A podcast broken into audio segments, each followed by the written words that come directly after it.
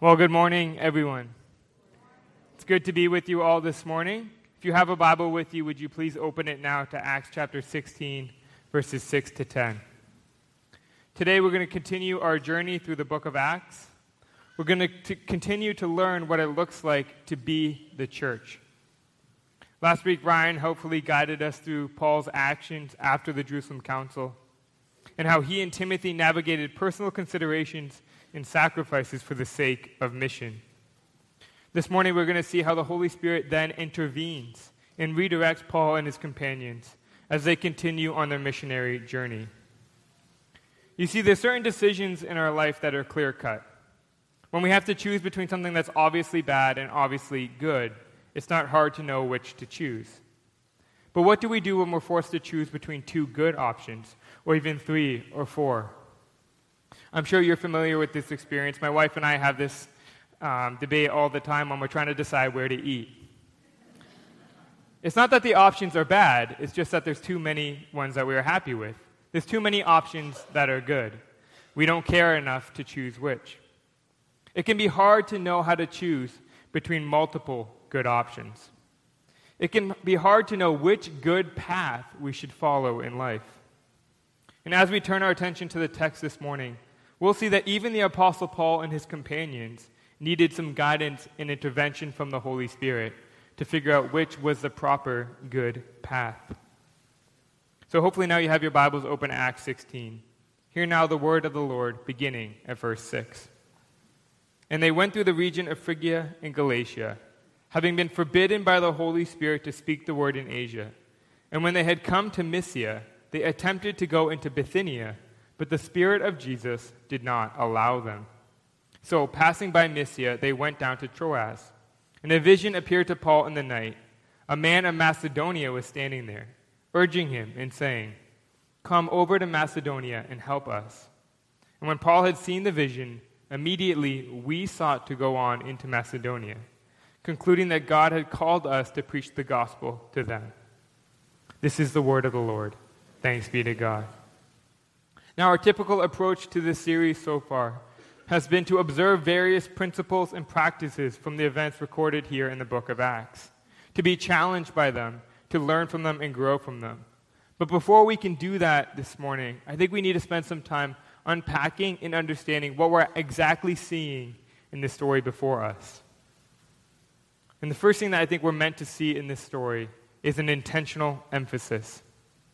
Because on the surface, the story can seem quite jarring. We see things like the Holy Spirit forbidding Paul and his companions from preaching the gospel in Asia. And again, the Spirit not allowing them to preach the gospel in Bithynia. Paul and his companions are striving to fulfill the Great Commission.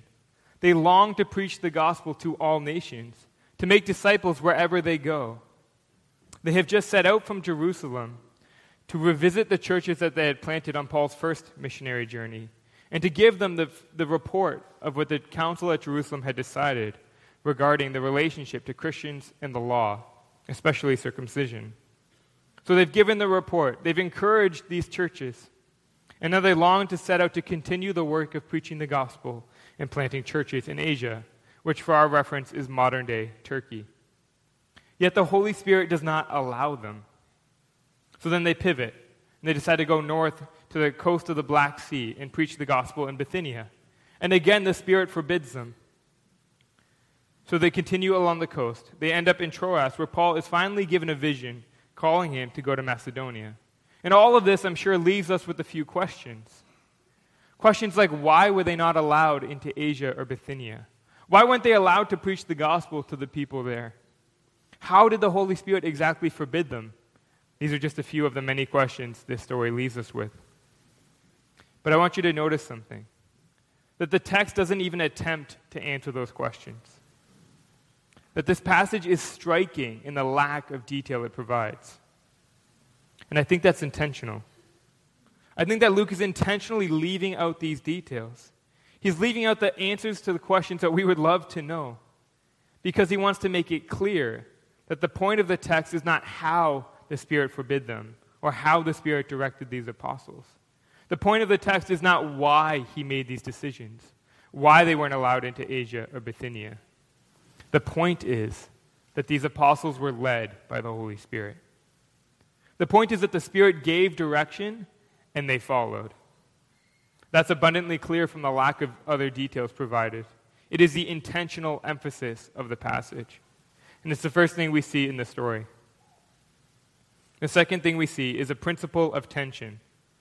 But to see this most clearly, we actually have to look at this story within its larger narrative context. I want to look back for a second to what we saw a couple weeks ago in Acts 15. After the Jerusalem Council, where the apostles and elders gathered together to decide what to do about the Judaizers, who were saying that people needed to be circumcised in order to be saved. After they had come to their decision, they met and decided it would be good to send some people with Paul and Barnabas to deliver a letter to the churches detailing the council's decision. We find this letter in Acts 15, 25, and so on. It reads this It has seemed good to us, having come to one accord, to choose men and send them to you with our beloved Barnabas and Paul, men who have risked their lives for the, the name of our Lord Jesus Christ. We have therefore sent Judas and Silas, who themselves will tell you the same things by word of mouth. Notice how Luke records what the apostles and elders said. It seemed good to us to choose men and send them to you.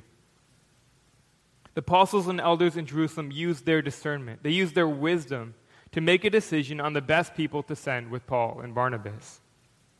But it's interesting to notice the shift then from Acts 15 to here in Acts 16.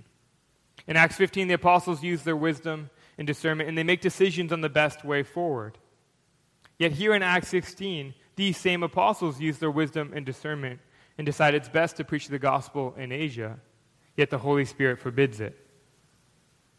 I love the way that David G. Peterson captures this tension. In his commentary, he writes this Once again, the narrator shows keen interest in the dialogue between human purpose and divine purpose, indicating that Jesus' witnesses, too, must patiently endure the frustration of their own plans in order to discover the opportunity that God holds open. This opportunity may not be the next logical step by human calculation. We see here in the text God closing some doors on the Apostle Paul's missionary efforts. Yet while they were in Troas, no doubt slightly frustrated and confused as to what they should do about these closed doors, God opens a window. God frustrates their desires to share the gospel in Asia and Bithynia and leads them to bringing the gospel to Europe for the first time. He closes these two doors and opens a window. And that window leads into major gospel growth and expansion into Europe by God's grace.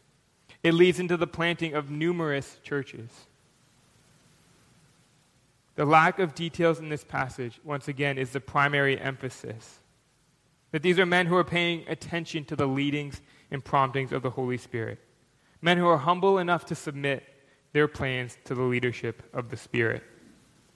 It's important for us to remember that the stories here in the book of Acts describe what happened, that they're not always intended to prescribe for us exactly how things should look now. However, we also know that the events of Pentecost set the precedent for all Christians at all times.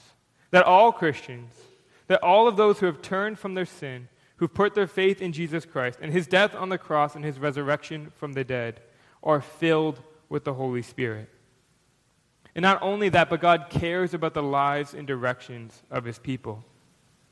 Once again, Peterson's helpful here. He writes this We cannot expect the regular guidance of visions and prophecies in our everyday decision making. But we are encouraged by Luke's narrative to believe in God's sovereign overruling and intervention to direct the progress of his word and his people where necessary. Naturally, we should not expect the Holy Spirit to intervene in any and all circumstances. This is pretty obvious, isn't it? We don't expect to receive a vision every night telling us whether we should eat cornflakes or Cheerios in the morning. But what we do expect, and what we should and can expect, is the Holy Spirit to be present, to be active in the church as we seek to fulfill God's commands. We can and should expect the Holy Spirit to work in us, to work in our decision making processes. And sometimes, just like with Paul and his companions here, the Spirit closes some doors and opens others. And sometimes this does happen through extraordinary means, like Paul's vision of the Macedonian man. But more often than not, the Spirit works through ordinary means, like the advice of a friend, like not getting the job offer you expected. Ordinary means. Our responsibility is to seek out the Spirit's guidance, to be thoughtfully considering how we go about making decisions. Frankly, there is no cookie cutter approach to ensuring that we are being led by the Spirit. There is no step by step instruction manual to make sure that we are 100% in step with the Spirit at all times. What we see in our text this morning, rather, are principles that we can help employ to position ourselves to be, to be led by the Spirit. So far this morning, we've seen the intentional emphasis of the passage that Christians ought to be led by the Spirit of God. We've seen the principle of tension between our initiative and between God's sovereign plan and purposes. And now we're going to turn our attention to four principles on how we can live out that tension. Four principles that help put us in a place where we can more clearly notice the leading and prompting of the Holy Spirit in our lives. Principles that position us in a way that we are more able to respond to those leadings. And the first principle that we see in our text this morning, and one that helps position us to be led by the Holy Spirit, is to maintain biblical priorities. When we consider this story this morning, we consider the way the Holy Spirit intervenes and redirects Paul and his companions. It's imperative that we remember that while God clearly prioritized Macedonia as a mission field above Asia and Bithynia, these brothers were clearly had biblical priorities. They were clearly striving to obey Jesus' command to make disciples of all nations. Paul and his companions were seeking to obey the word of God. They wanted to do what God had commanded. And it's this desire to do the will of God that made it possible for the Spirit to redirect them. You see, when we are already moving in the right direction, it is easier for the Spirit to move us where we need to be. The problem is that so often we prioritize the wrong things. So often our strongest desires and our top priorities are not shaped and informed by Scripture, but simply by what we want. I remember a time back when I was younger and working at summer camp as a counselor. And there was this other female counselor that I had a big crush on. And being a godly young man, I wanted to make sure that it was God's will for me to pursue this lady. So I prayed to God and I asked if it was His will. Now, I couldn't, be tell, I couldn't tell if it was His spirit working in my heart or if it was just butterflies. So I came up with a plan. I took out a quarter and I prayed to God. I said, God, if it's your will, let this quarter land on heads. So I flip the quarter and it spins over and over in the air and it lands in my hand and it was tails. So I took out the quarter. and I said, God, best two out of three. Granted, I was a young man, and most young men, all they think about is who they're going to date. But often, our lack of clarity, our lack of confidence that we're doing the will of God, stems from us having misguided priorities, from caring too much about the wrong things. You see, when our desires and our priorities are shaped by and informed by the Word of God, then our hearts are already positioned in such a way that God can move them as He pleases. I love the way that Kevin DeYoung puts it in his book, Just Do Something. Listen to this. So, the end of the matter is this. Live for God, obey the scriptures, think of others before yourself, be holy, love Jesus. And as you do these things, do whatever else you like, with whomever you like, wherever you like, and you will be walking in the will of God. So, if my greatest desires are to love the Lord my God with all my heart, all my soul, and all my mind, if my greatest desire is to love my neighbor as myself, then I don't need to be paralyzed by fear over whether I go to university or trade school. I don't need to fret and worry and lose sleep over whether I send my kids to public school, Christian school, or homeschool. If my top priority is shaped by the Word of God, if my top priority is to raise them up in the way they should go, to make disciples of them. if we are immersing ourselves in the Word of God, if we are reading it regularly, if we are sitting under biblical teaching and letting it shape our desires and our priorities, then we are putting ourselves in prime position to be moved by and used by the Spirit. We are better equipping ourselves to notice the prompting of the Spirit in our day to day lives.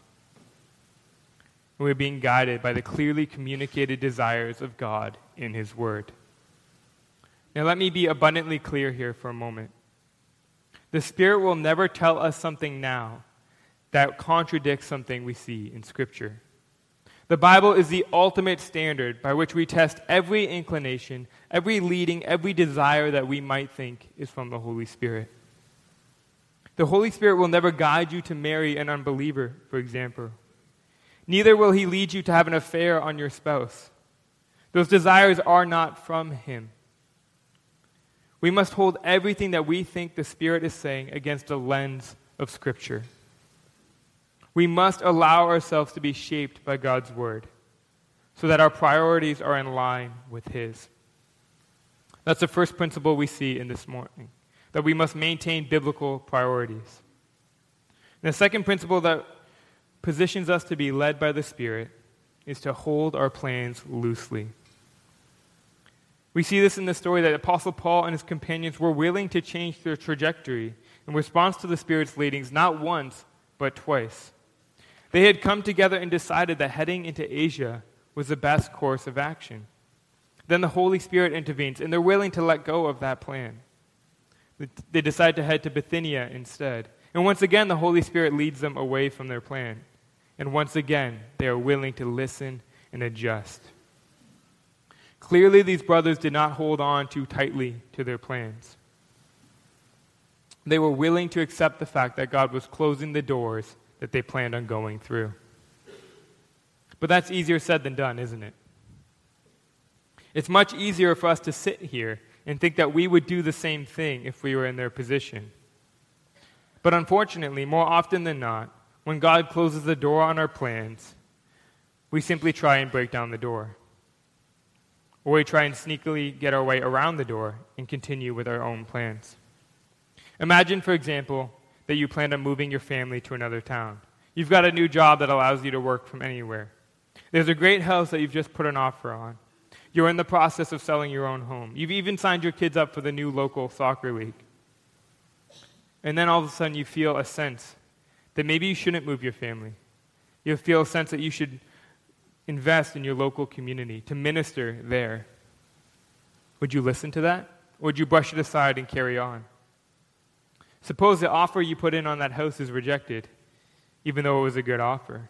Would you take that as confirmation, or would you simply look to buy another house? Suppose a close Christian friend approached you and told you that they felt that you should not be moving, that you should grow where you're planted, that you're needed in this community. Would you listen? Now, clearly, not all of these things are definitive proof that the Spirit is closing a door. But the Holy Spirit does often use these tools. He often moves in similar ways. The point of those questions is simply to get you thinking about how willing you are to let go of your plans.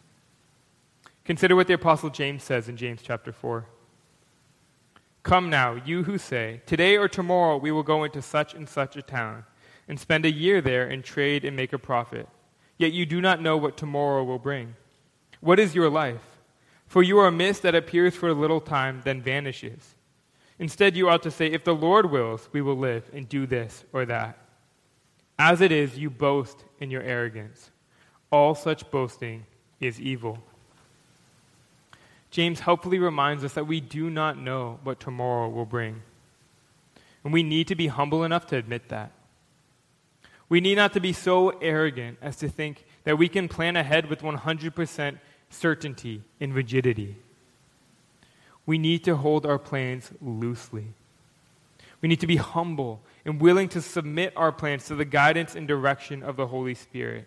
Because if we aren't, if we boldly move forward despite the Holy Spirit closing doors, then we can easily find ourselves making serious mistakes, often with significant and disastrous consequences. We need to hold our plans loosely. if we want to be led by the Spirit. But in order to hold on to our plans, we actually have to make plans in the first place. And that's the third principle we see in the text avoid analysis paralysis. Now, I came across that term in the board game community. Many of you who know me know I love board games. And I'm sure that if you've ever played board games with someone, you've met someone who takes 15 minutes to make a turn. They're sitting there thinking about all the possible turns like things, all the things they could do, trying to get the best turn possible. That's analysis paralysis. People who are afraid of not making the best possible move, so they don't make a move. They're paralyzed by indecision. These are the ditches on either side of the spirit led road here. The ditch on the one side of not being willing to let go of our plans, of stubbornly holding on and persisting. Then there's the ditch on the other side of being so eager to d- follow the will of God that we are unwilling to actually make any plans or decisions whatsoever in case we get it wrong. In those situations, we become paralyzed by indecision and worry about making the wrong choice or the suboptimal choice. This is often the case for young people trying to determine what to do after high school. They don't know which university to go to, which career to pursue, so they don't really pursue anything. They're afraid to commit to any long term plan because they worry that it's not God's will for their life. They become paralyzed by indecision and fear. But notice that is not what happened in the text this morning. These men made a plan, and when God shut it down, they made a different plan. They weren't paralyzed by fear. They did not sit and wait for God to give them direction. They moved forward. And when God stopped their plans again, they continued moving. They made their way to Troas. And if God had not given them clear direction there, I'm sure that they would have continued trying to find ways to preach the gospel, trying to find the proper place. We must make plans. We must take initiative. We must be willing to submit those plans to the Spirit. Once again, David G. Peterson's helpful. He writes this in conclusion, it ought to be said that the narrative stretching from 1536 to 1610 shows both the importance and the limitation of human initiative in Christian work. The importance and the limitation of human initiative in Christian work. In Acts 15, we saw the initiative of the apostles and elders as they made plans to disperse the verdict of the Jerusalem Council. And here in Acts 16, we see the limit of their initiative. These apostles made wise, gospel centered plans, yet the Spirit guided them elsewhere. And so these last two principles that we've seen go hand in hand. We must be willing to make plans. We need to make plans. We cannot sit still. And we must hold those plans loosely with an open hand so that we might surrender them to the Spirit's leading if need be. Now, the fourth and final principle we see in the text this morning that helps position us to receive the Spirit's leading is to seek godly counsel. This principle is demonstrated in the text in verse 10. Look there in your Bibles with me. And when Paul had seen the vision, immediately we sought to go on into Macedonia, concluding that God has called us to preach the gospel to them. Notice that word right there in the middle. Immediately we sought to go into Macedonia. The Apostle Paul had a vision in the night, and he brought it before the group, and they decided as a group on what was the best way to receive this vision and go forward. Notice also that Luke changes there from third person to first person. He no longer says they, he says we. This is where Luke joins the Apostle Paul and Silas on their journey for a time. I think that's just a fun fact. The main point here is that Paul received this vision and he discussed it with his peers. And they came to a conclusion about what it meant together. Paul did not come to his own conclusion and then force it upon his peers. Neither did he leave them and feel that the vision was calling him and him alone to do his own thing. The principle being demonstrated here is that we are better able to properly understand and follow the guiding of the Holy Spirit when we do it together. It is wise and beneficial to seek advice and confirmation from mature believers when we think the Spirit might be leading us one way or another. I experienced this personally in my own call to ministry. As I mentioned, I worked at a summer camp growing up, and every summer before that, I went to that same summer camp. I did leadership training courses through that, multi week programs throughout the summer. And very quickly in those leadership training programs, I earned the nickname Pastor Scott. I had found that I naturally rose to leadership and teaching positions, whether at that summer camp or at school. And when I graduated high school, I didn't immediately pursue ministry, as I was not sure that's exactly what God was calling me to do. But after a couple years of working in construction and some personal struggles and growth, I began to feel a call to ministry. It felt as if God was leading me and calling me to pastor. And that sense of calling continued to grow in me. But I didn't want to assume that I had interpreted it correctly. I didn't want to just jump in with both feet because I didn't know. So I spoke to my pastor at the time. I told him about what I was feeling. And he spent time with me and gave me opportunities to teach and preach. And as I spoke with him and I spoke with other leaders at the church about my sense of call, about other experiences in my life that seemed to confirm this sense. They affirmed my callings and giftings. They recommended that I pursue formal theological education. It was through these conversations with other older godly men that I was able to confirm what I felt the Holy Spirit was calling me to. You see, without their input, I'm not sure I would ever had the confidence or certainty to begin Bible college. Christians are created for one another. We are created for community. It is perfectly fitting, therefore, that the Holy Spirit leads and guides us best when we work together. There's a reason we have a board of elders and not just one person running the show. We saw the benefit of this exact thing in Acts chapter 15. As the apostles and elders gathered together to make one of the most important theological decisions ever made. They did it in group, in team, together. We've also we've already read a little bit from their letter to the churches. But consider what they say in Acts 15:28. For it has seemed good to, uh, to the Holy Spirit and to us to lay on you no greater burden than these requirements. You see, when they made a practical decision, when they made a decision about the best way to disperse this information, this verdict, they used their wisdom and discernment. But when they made a theological decision, and one of the most important theological decisions ever made that changed the trajectory of the church, they say it seemed good to the Holy Spirit and to us. They worked together to determine the will of the Holy Spirit, who spoke to them in community.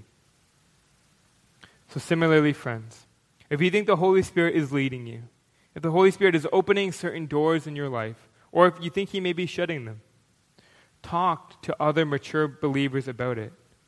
Seek the input of those who you know love the Lord and who love you.